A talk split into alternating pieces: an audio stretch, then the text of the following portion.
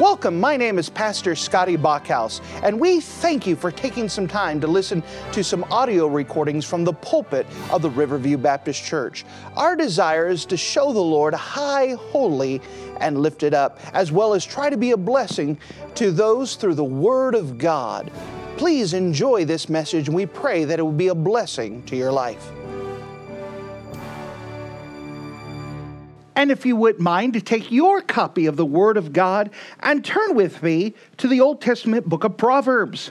The Old Testament book of Proverbs in Proverbs chapter number 27. Proverbs chapter number 27. We are now on our last couple of messages of the year, and we'll be finishing up our little mini series dealing with Proverbs. Mini series, meaning that we're on message number 41 right now, but we're not going through the entire book verse by verse, but hitting several of these important maxims and highlighting several of these different Proverbs for us. As we come to Proverbs chapter number 27, we come to a very important proverb, one that could allow us to affect our lives when we allow it to be applied properly. Notice with me in the book of Proverbs, chapter number 27. The book of Proverbs, chapter 27, and notice with me, if you don't mind, in verse number 17. The book of Proverbs, chapter 27, and verse 17, the Bible says, Iron sharpeneth iron. So a man sharpeneth the countenance of his friend. And if you're in the habit of marking things in your Bible, would you mark that phrase that we find in the book of Proverbs, chapter number 27? Proverbs 27, and notice with me in verse 17 the phrase, iron sharpeneth iron. Iron sharpeneth iron. And with the Lord's help, we want to understand the principle that the Bible is teaching here about this iron sharpeneth iron. Let's pray, if you don't mind. In Jesus' name, we ask that you watch our services today that you would be with us, that we could learn more from your word, that we could watch you work in our lives. We're just thankful for what you've done this last year, and we're looking forward to what you're going to do in this next year, and we're excited.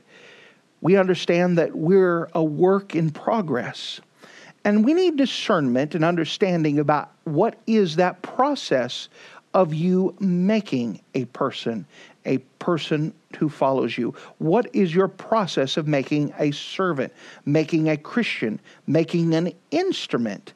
useful in the hands of you. We're asking that you would help us during this time that we could learn and that we could surrender and yield. And we love you in Jesus' name. Amen. The idea of iron sharpeneth iron is a very important principle. If you don't mind just using the idea, let's just say that we had an axe. And with this axe, we needed to cut down a tree. However, the axe is dull. The axe is blunt. The axe is so dull that you could rub your hand on it and it's just a rounded corner. And you take that axe that's rounded off and you start whacking away at a tree. If you could imagine, it would take quite a while for that tree to come down. However, if you took that same axe and you applied proper friction of iron sharpeneth iron, what can happen is that you could sharpen that axe. And with that axe that is sharpened, the tool becomes much more efficient and less effort is needed to get more accomplished we should all desire this sharpening in our life. In fact, if you want to put this down as a little phrase or maxim, it is never wasted time to stop and sharpen your axe. It is never wasted time to start, stop and sharpen your axe. We know that as a tool, there's a lot of people who feel like, I just got to work, I just got to go. We have an expression in the Bible college realm of we get young students that get so excited they want to charge hell with a squirt gun. It sounds great and they're really eager, but they're not equipped with the right tools. And there's a lot of people that said, I don't need to start and sharp. I don't need school. I don't need this. I don't need that. I could just go and I could just go and I could go and I could get it accomplished. And sure, it's going to cause a lot of effort, but what happens is that you could work yourself silly and still not get very much done. What needs to happen is that axe needs to be sharpened. So again, you can get less effort for more work. Now, in order to become the effective tool, this principle of iron sharpeneth iron here becomes key. What is the principle between iron sharpeneth iron? What is this principle?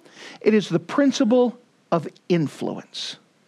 It is the principle of influence. The very heart of this proverb here deals with the emphasis of who do we allow to surround us and who do we allow to influence us. And with the proper influence, we become a sharper instrument, an instrument that could be used more effectively with less effort. We should all desire to be the instrument that God wants to use to use efficiently. I mean, anyone could be a dull instrument. If you can imagine we take that baseball bat and whack away at a tree. You go ahead and do it for a while. You want to take your fist and you want to hit a tree until it knocks down, help yourself. But it is much easier to have an axe in your hand that is sharpened, that is equipped, and ready to go.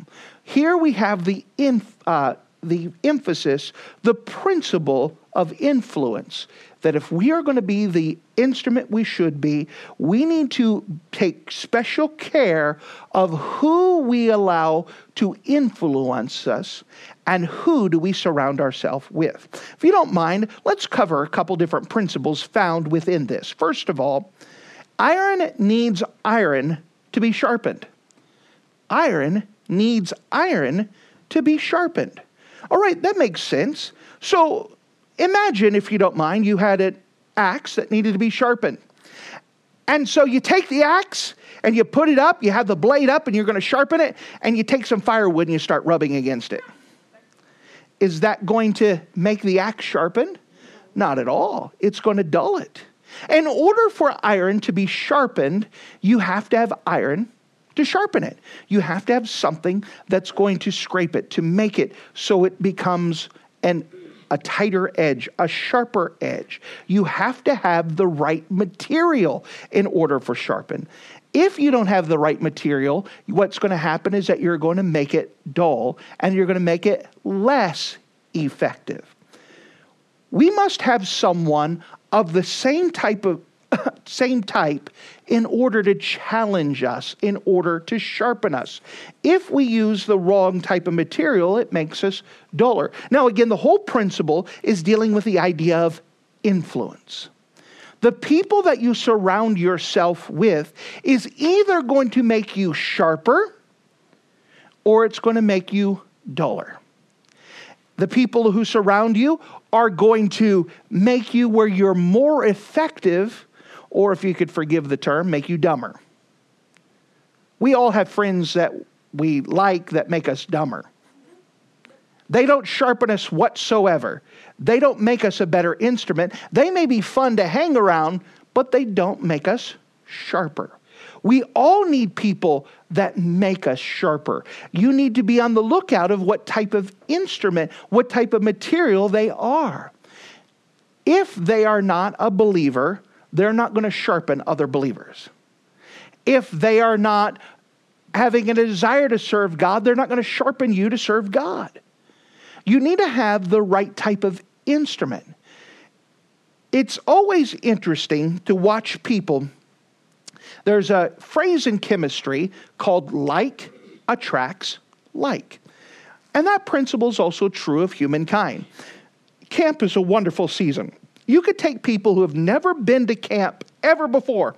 You send those teenagers and you let them loose in the wild, and just a matter of hours, they will find their crowd because like attracts like. As a pastor, I'm going to tell you a secret, okay? I watch who hangs out with each other. And if good Christians who want to follow the Lord will surround themselves with other good Christians who want to sharpen the Lord. But Christians who don't want to go forward, who don't want to read their Bible, they will find those people who don't want to read their Bible. It is amazing. And there's just an idea that like attracts like. if you want to be sharpened, you need to hang around people who are sharp. If you want to be better used of the Lord, hang around people who want to be used of the Lord. There's that principle there. You need to have the right type of material in order to sharpen your axe. Otherwise, it's going to make it duller. The iron sharpens iron. Wood does not sharpen iron. Again, we find that there. The same material, iron sharpeneth iron. Another principle that we understand with this is that iron with iron creates sparks and friction. Iron with iron creates sparks and friction. Now, this is an important idea that whenever a knife or an axe or a sword is sharpened, by necessity, there is friction. If you could imagine, you have a grinding stone and you have a sword that you want to, to um, make sharper, what happens is as it hits that grinding stone, those sparks will go. There's going to be friction there. There's going to be heat released. That there, there is going to be a byproduct because of this sharpening process. That if you took a kitchen blade, I know that modern day you don't do that, but back in the old days, we used to have a whetting stone and you'd used to sharpen your own knives.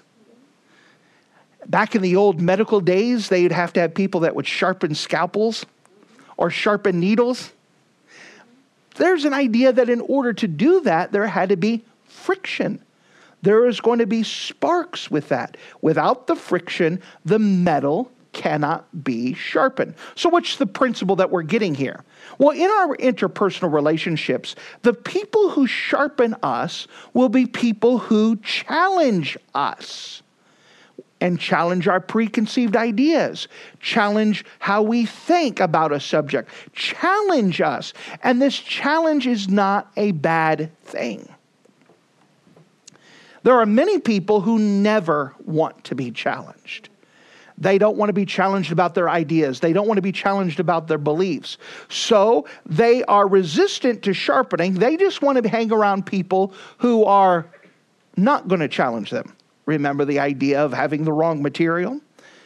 Not making them sharper, but making them duller. They don't want to be challenged. They just have a preconceived bubble and they don't want anyone ever to mess with that. There was something that went in on our society, and we all understand it, is that society taught that you can't talk about religion or politics. You talk about anything but not religion and politics. And you know what happened? We now trained a society who cannot talk about religion or politics. They've lost that ability. In fact, now, if you don't agree with me, then you're automatically wrong and you're stupid and whatever else, and I'm not going to allow you to sharpen. We have to understand that part of this sharpening process is people that challenge us in our preconceived notions, challenge us on what we believe. This is part of that process. If you could forgive the personal illustration, I remember as a young preacher boy, I had some doctrine that I believed was true. One of them I believe was true is that salvation is by grace through faith and not of works, meaning that you could not get saved by baptism. And in one of my phone contacts, I had a little old black lady who was a Methodist, old time Methodist, just sweet black old lady. But she liked to talk about things, and she began to challenge me because she believed that in order to go to heaven, you had to be baptized as an infant. Well, I didn't believe that. But it didn't break up. We don't, didn't say, well, we can't talk about it anymore. In fact, we became more interested. And even though I knew I was never going to convince her, that period of learning how to defend my belief sharpened me. To be able to try to study from the Bible, to search in the Bible, to try to defend my position, that helped me. It didn't hurt me. It didn't make me duller, it sharpened me up. Even though I didn't convince her, that was a period of sharpening in my life that challenged me. Someone told me what I believed was wrong and dared me to defend what I believed. That was a good thing, it was an excellent thing. If you just hang around people that believe like you do, you'll never be challenged and you'll never to be, be able to effectively defend what you believe. In the Bible uh, college zone, we would say that they're in bubbles. Why? Because everyone believes like you do. In order for you to be challenged, you need to go find someone who doesn't believe like you do. That you have to, on purpose, go find someone, whether it's soul winning. And soul winning, you meet people all the time who disagree with you. How do you handle it? Do you disagree, uh, if they disagree with you, do you throw stuff in their face and yell at them and stomp out of their door?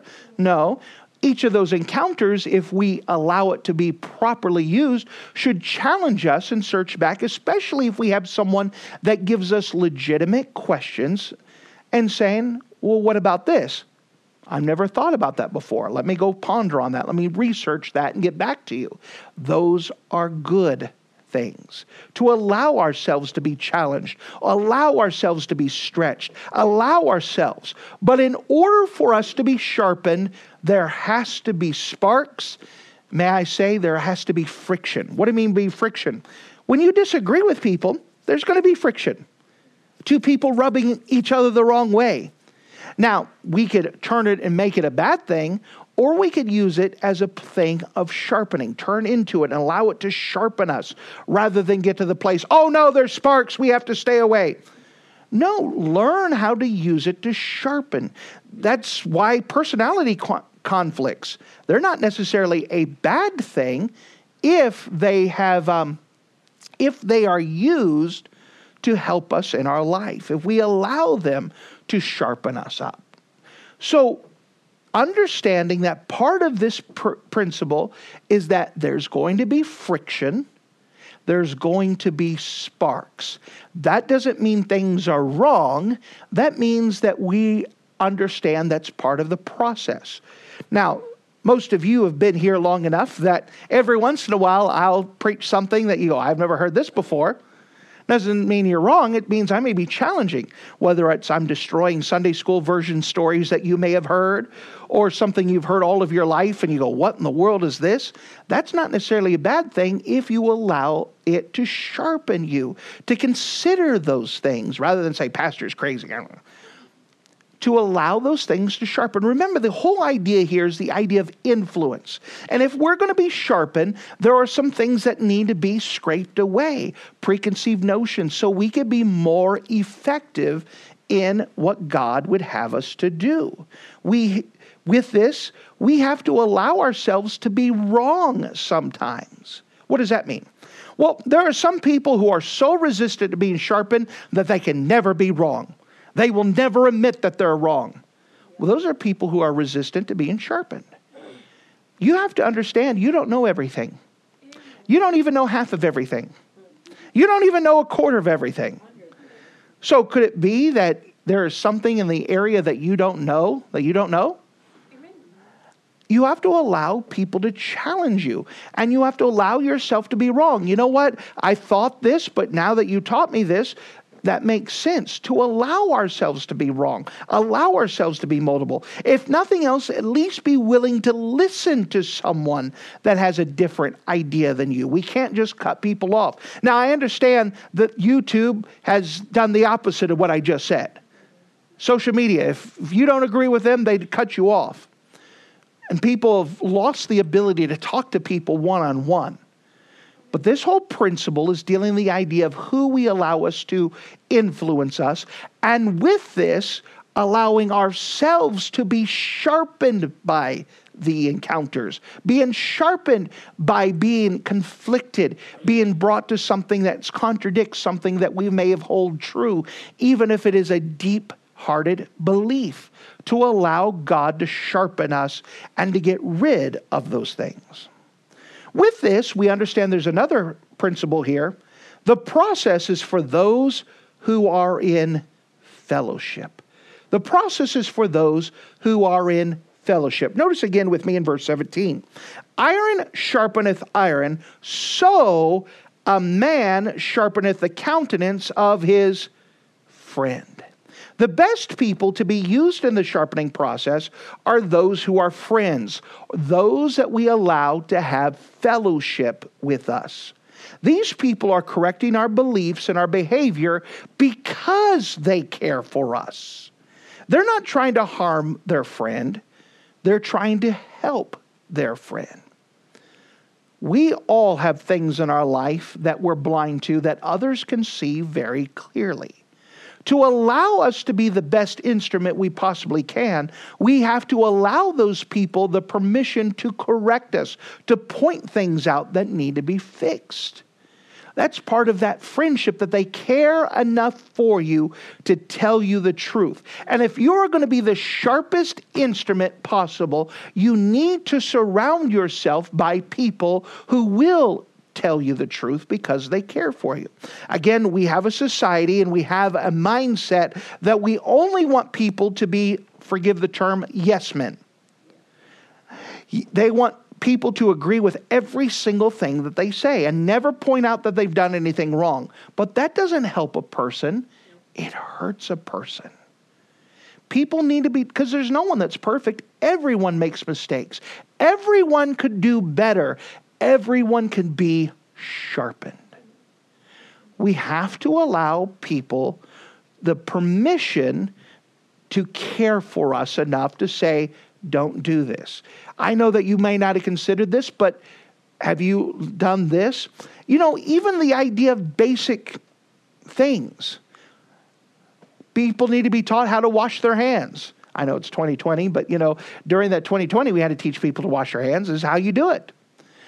Running your hands under the water is not washing your hands. Now, I'm using a very a basic illustration, but you know, there were some people that never been taught to wash their hands. It's amazing that there's all kinds of basic things people are not taught anymore. And because of that, there are skills that they need to learn. Someone needs to love them enough to influence them, to help them, to tell them the truth, to equip them with things. And as long as we isolate ourselves and only surround us with people who won't tell us the truth, we're going to be dull instruments that are not going to be effective. We have to have friends who care enough for us to influence, to tell us. I'm going to probably end up telling stories here in just a bit, kind of the idea of people who've tried to help over the years. But you have to allow people to tell you the truth, to care for you, to help you, even with basic things to the idea of spiritual things. You know what? The way that you're reading your Bible is not effective. What? This is how I've always read it my Bible. Well, can I provide something better for you? You know, things like that. We do that in discipleship. We're trying to train people and trying to work them. We can't take anything for granted anymore in the Christian realm we have to bring them along. There's so many people who are willing, they just need to be taught. But we, if we're going to be the instruments, we have to lead the way and allow people to care enough for us in this fellowship to train us, to sharpen us up. If you don't mind, there's one more thing I want to hit is that this process helps the countenance. The process helps the countenance. Notice with me in verse 17 again. Proverbs 27 and verse 17. Iron sharpeneth iron, so a man sharpeneth the countenance of his friend. The idea of a countenance here is how we carry ourselves. It goes beyond just facial expressions to the idea of how our body works, our body language we know that your face may tell a message, but the rest of your body can tell something different. You could force yourself to smile, but the rest of your body says it's not happy. When we allow this process of sharpening and equipping us, what happens is that it even changes our countenance. It changes the way we carry ourselves. It carries the way. There's something about being sharpened that there's more confidence. There's something that we're more secure in what we believe and what we do and why we're less timid. There's something about the countenance that when we're sharpened, it doesn't just sharpen us to be a better instrument, it actually helps us in our body language, helps us in how we carry ourselves, it helps us in our interactions and how we speak to people. It is amazing what will happen as we're sharpened up. Let's take, for example, you have a young man who has been taught all of their life that they've been a loser. All of their life they feel worthless. All of their life they feel like they can never be used of God. Then they get saved. Step one, wonderful. And then they start being faithful to church. They go through discipleship. They've been taught how to read their Bible. They're taught how to pray. They develop these habits. And you start watching some changes. Without him knowing it, he's able to look at people in their eyeballs. Without him knowing it, he's walking a little bit straighter. Without even knowing it, he changes how he dresses. Without even knowing it, he's able to be friendly with people, with people he could never talk to ever before. There's something that changes in his body language and his countenance as he's being sharpened. And next thing you know, he's in a position where he could influence other people. This is a story that's repeated itself over and over and over and over. The idea of being sharpened, this it changes the countenance. It changes how people respond to themselves. It changes how they carry themselves. And it changes how people respond to them because it's changed who they are in this process. Again, iron sharpeneth iron, so a man sharpeneth the countenance of his friend. You understand, this sharpening just doesn't make us sharpened intelligently. This doesn't just sharpen us for ministry. It changes us in a fundamental level when we allow people to influence us properly, it changes even who we are and how we carry ourselves and how we think about ourselves and others. It changes everything.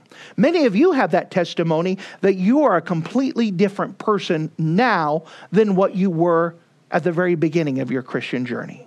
Some of you, even from the time that you came to this church, you are a different person.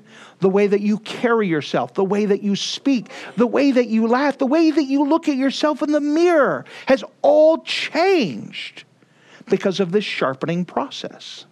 Interesting enough, the Bible agrees with that in the New Testament. Notice with me in the book of Hebrews. Let's see this process of countenance. Where do we best get this sharpening from? Hebrews chapter number 10. Hebrews chapter 10.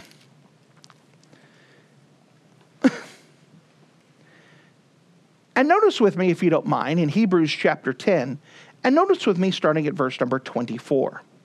Hebrews chapter 10 and verse number 24. Hebrews chapter 10 and verse 24. It says, And let us consider one another. All right, so we have this idea of friendship. Let's consider one another. Then notice this to provoke unto love and to good works. When we see that word provoke, we usually don't put it in a context of helping someone. But in this context here, it's carrying the idea that there's friction for the idea of sharpening. This is where we're seeing this principle. I'm provoking one another unto good works, meaning that, hey, man, you need to read your Bible this way. Hey, you need to show up to church. I'm provoking you to try to get you to do good works, meaning there's times that you don't want to hear, go read your Bible. There are times that you don't want to be told, you need to memorize this verse. You may not want to be told, hey, you know what? This is how you need to carry yourself, how you need to dress. You're provoking someone. But because of this provoking, you're helping them unto good works. Where does this process happen, by the way? Notice again, verse 24 let us consider one another to provoke unto love and good works, not forsaking the assembling of ourselves together, as the manner of some is, but exhorting one another, and so much the more as you see the day approaching. Where does this best sharpening happen? Inside of a local church to be able to provoke one another inside of the confines of a local church, to be able to have the preaching of God's word challenge us, to provoke us to make a decision to follow the Lord, to change our point of view of something that we thought before, but now we've changed how we've thought about it, to put something in mind to teach us, to give us principles that we've never understood before, but now is clear. This idea of influence. By the way, as a little sub note, maybe you want to write down it does matter where you go to church. Because it is a matter of influence Who are you allowing to influence you? Who are you allowing to change you? Who are you allowing to provoke you unto good works, to provoke you unto love, to sharpen you? That you're going to allow to have some friction, to be able to point some things in your life that you allow so you could be the sharpest instrument possible. The local church is what God has designed to be the best place to have that friendship, that fellowship, and that sharpening. It could change our countenance. The more that you're at church, the more that God can change you because you're going to be challenged. You know, when we have everyone in the church reading their Bible, someone who's not reading their Bible is going to feel left out. When a church is operating properly and everyone's going soul winning, the people not going soul winning are going to feel left out when the people are all in discipleship or completed discipleship and starting to teach other people, the people who are not in that are going to feel left out. Now, is that because we're making people feel bad? No. We're trying to sharpen them and say, come join us, be a part of us, do what we're doing. We're trying to help. This is part of that changing in countenance. We're trying to allow the countenance to change. Now, we understand that if you could allow me to change the subject a little bit to direct it something else, there is an idea called a conversion of a church. What does that mean? That means that given time, the church will become a reflection of the pastor. Well, you say, well, I don't like what I'm looking at. I know, but it's not just the countenance of the outside. But you know, if you have a soul winning pastor, you are going to have a soul winning church. If you have a studious pastor, you're going to have a studious church. You know, there is a principle of influence that you don't reproduce necessarily what you want, you reproduce what you are. This is why it's very important of who you allow to influence you.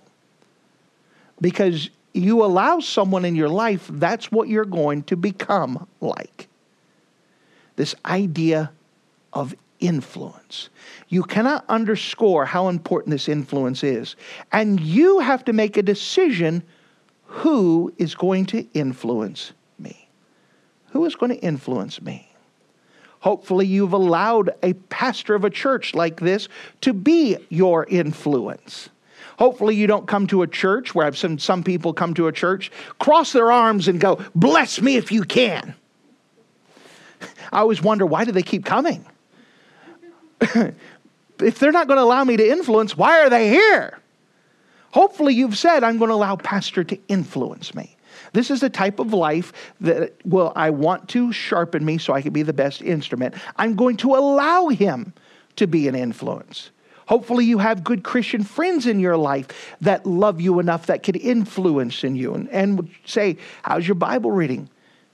What's going on? How can I help you? And you allow them to help you even if it causes friction, even if there's an embarrassment. You're trying to allow them to make you be the sharpest instrument possible. But you have to allow that influence in. You have to choose, and you choose who it is that influences you. Now, with that, be careful because there's always driftwood inside of a church. They're not going to sharpen you. Who are you allowing to influence you? Who are you allowing to sharpen you?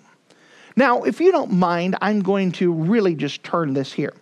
Currently, present tense, as we're speaking, the funeral of Pastor Clarence Sexton is going on. Pastor Clarence Sexton is one of my great influences. I was already educated to a point before I went to Bible college. One of the things we used to say in giving a testimony is I didn't go to Bible college for the information. Why, do you, why does anybody go to Bible college? It should not be for the information. Why does anybody go to a Bible college? For influence. You are allowing someone to influence you. And because of that, went there not for the purpose of education, even though I wanted to get educated. I wanted to learn about the influence and allow someone to influence.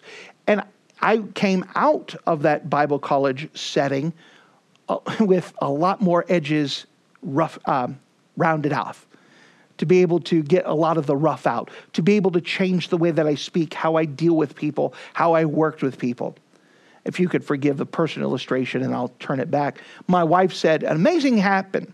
uh, that before I went to Bible college, when I had the opportunity to preach, I'd get really excited. Bless God, you know, my high pitched voice. And what would happen is that, you know, the more excited I get, the more. Um, my voice would go higher, and my wife said people just laughed. They enjoyed your preaching, not because of the content, just because you were entertaining, you know. Bless God, guys, get right with God, come on. You know, and people would just, oh, look how cute he is.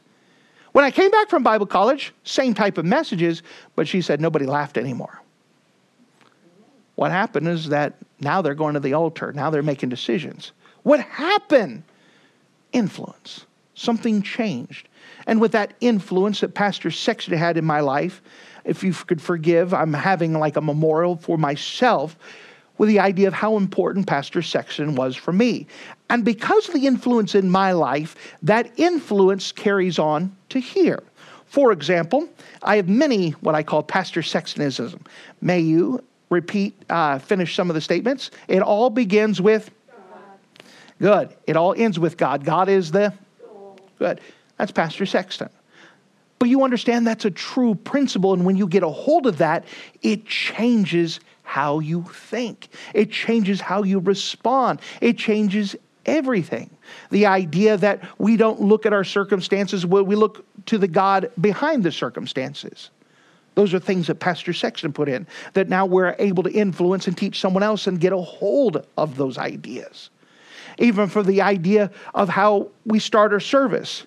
And we welcome you to this meeting of the Riverview Baptist Church. Everyone who comes to visit who's went through Crown College, who went through the Temple Baptist Church, come and they smile. I know where you got that at. Wonderful, great. The idea of influence, that there was so much influence that he put into me. And may I say that I had minimum interactions with Pastor Sexton. It's a big church. When I was there, we had a thousand students within Crown College. I, I didn't have as many interactions as some other people had. But what happened is just allowing myself to sit in the church services of the Temple Baptist Church, to sit in the classes that he oversaw and directed, even the ones that he wasn't even a part of, but he directed because he was the president of Crown College. Those things influenced me. I allowed, sat there and said, Teach me, influence. I want to see how it's done. Even the idea of how to preach. The idea where, if you don't mind, to take your copy of the Word of God, and if you're in the habit of marking things in your Bible, it came from Pastor Sexton to teach this idea of marking things in your Bible, to mark it for your own self. Don't come up with a catchy title. Let's just go to what the Bible has to say. Let's preach the Bible. I already wanted to preach the Bible, but he taught me to be more effective in teaching the Bible in a way that someone can take the message and teach it to someone else. This is a big idea of influence, and I appreciate it. And again, if you could forgive me, but I'm thinking about my mentor, the someone I allowed to influence, even though I didn't get to sit directly, I wasn't on staff, I wasn't, but just to be able to allow him to influence me, to listen to what he said, to take my Christian life journal that I had, that's where I got it from, by the way. Crown College had Christian life journals, and now I made the same thing, to take them and to write down. Pastor Sexton would say something, and I'd write it down and be able to go back and look at it again and say, that's important, to meditate on those truths. To be able to take the messages and study them and to learn more about them. And of course, we have it here. The only Sunday school material that we use is either mine or Pastor Sexton's. Why? Because I like the way that he does it, the influence that it has to make it easy to teach, it's easy to learn, those type of things. There's an idea of influence, how to do things, even the idea of how to do a uh, church service, how to do these things. These were things that allowing someone to open myself up, not to be guarded, not to try to second guess everything he said, but to say, I am going to allow this person to influence me. I'm going to allow them to sharpen me. I'm going to allow them to challenge me. I'm going to allow them to correct me. Again, here's my funny thing I was thinking about earlier. I was sitting in the master's class. Now, in the master's level class, he's actually teaching. And so Mondays, Wednesdays, and Fridays, we would sit there, Pastor Sexton, and teach us whatever he wanted, teach us whatever subject he had, and so much with his influence. And I remember he, him stopping in the middle of the class, just stopped the class in the middle of the lecture, looked straight at me, pointed, and said, Son, if you keep allowing your wife to cut your hair, you're not going to have influence. My wife had been trying to tell me that for years. and I immediately, okay, fine, I'll go to someone else now. You know, he cared enough to tell me, you need to fix that. Not worried about, you know, insulting. He said, I need to help this man. He needs help. Good. That's what I get for being cheap and trying to save money on a Bible college budget, right? but you know, he cared enough to teach me. And I didn't throw a fit. And why did he yell at me in class? And uh, he knew that I was open enough that he could tell me that. And I wasn't going to take offense. I wasn't going to throw down. I wasn't going to walk out in the middle of the class. I wasn't going to break down and cry. to allow someone to care enough for me to correct things that need to be fixed, even if it was technically outside of a Bible message. It was a practical thing that needed to be helped with. The idea of influence. I meant even such things. We know we have a different baptistry there, but Pastor Sexton had back problems and whatnot. He even taught how to baptize with back problems. And so you take someone and you bend them backwards and you walk with them. You don't just use muscle to dunk them and bring them up, but you walk with them up and down. Because of that, I have the privilege of baptizing people that were 300 pounds, 500 pounds, and 700 pounds and didn't break my back and didn't drop them. Now you say that's minor things, but you know, that is things. It was little things I tried to learn and tried how to say things with the idea of even saying please. For example, if you wouldn't mind, please take your copy of the Word of God. If you are physically able, would you please open up your hymn books and stand with me? The idea of saying please from the pulpit instead of demand, but saying please and thinking about those are the idea of influence. And again, the important idea was that I sat there and allowed him to influence, allowed him to learn. And because of that, you are recipients of it. And I'm hoping that someone out there would say, you know what, I'm going to allow Pastor to influence. And you're going to end up saying the same things, repeat the same things. it's not about education, it's about influence. That's one of his sayings, too. Fact, I was watching the funeral just a couple of minutes ago and was watching the preacher say that. We all know, you know, and he was doing the pastor sextonism. All right, crowd, this is what he taught us. I'm going to say something to repeat after me, and watching the crowd repeat after. Wonderful. The idea of influence. The idea that we see here in Proverbs is that iron sharpeneth iron. So does a man sharpeneth the countenance of his friend. This whole principle here that we find here is the principle of influence. Who are you going to allow to influence you? You're going to make a horrible mistake if you get to the place where you won't allow anyone to influence you. You're going to make a horrible mistake if you only surround yourself by people who will make you duller and not sharper. You'll make a horrible mistake if you avoid the friction of the sparks that happen because you are challenged on something that you held before, a belief or something. You will be very much mistaken if you don't find a local church and allow a pastor to influence you. God wants to make sharp instruments. It is never wasted time to stop and sharpen your axe. And when you are sharpened, you could have a lot less effort and get a lot more done. Your principle, your decision, your thing that you must decide is who are you going to allow to influence you? And how much influence are you going to allow? There are some people that need to become more opened up. God, you place me here. Help me to learn everything I possibly can. Help me to be sharpened. Lord, I give you permission to challenge me on my beliefs. If there's something that's wrong, something that needs to be fixed, I give you permission to challenge me on this belief so I can be the best instrument I possibly can. Some of you may need to think about who you surround yourself with. Are they people that going to help you to be sharpened? If not, you may need to reconsider who you allow to influence you in your life. It's all about influence. And in this specific case, who are you allowing to influence you? Thank you for listening to this audio message. This is Pastor Scotty Bachhaus, and I encourage you to take this information that you just received and make a specific decision to follow after the Lord. If you don't know Jesus Christ as your Savior, let me beg you to take the time to receive Jesus Christ for the forgiveness of your sins. If you are saved, I encourage you to make a decision in your life to help you get closer with the Lord. If there's anything specific we can do to be a blessing or to pray for you, we encourage you. Look us up on the internet at riverviewbc.com. Once again, that's riverviewbc.com. Or if you would prefer to call us, you could give us a call at area code 920 530 6308. Once again, that number is 920 530 6308. If there's anything we can do to be a blessing or an encouragement to you, please let us know. We would love to make ourselves available. Thank you.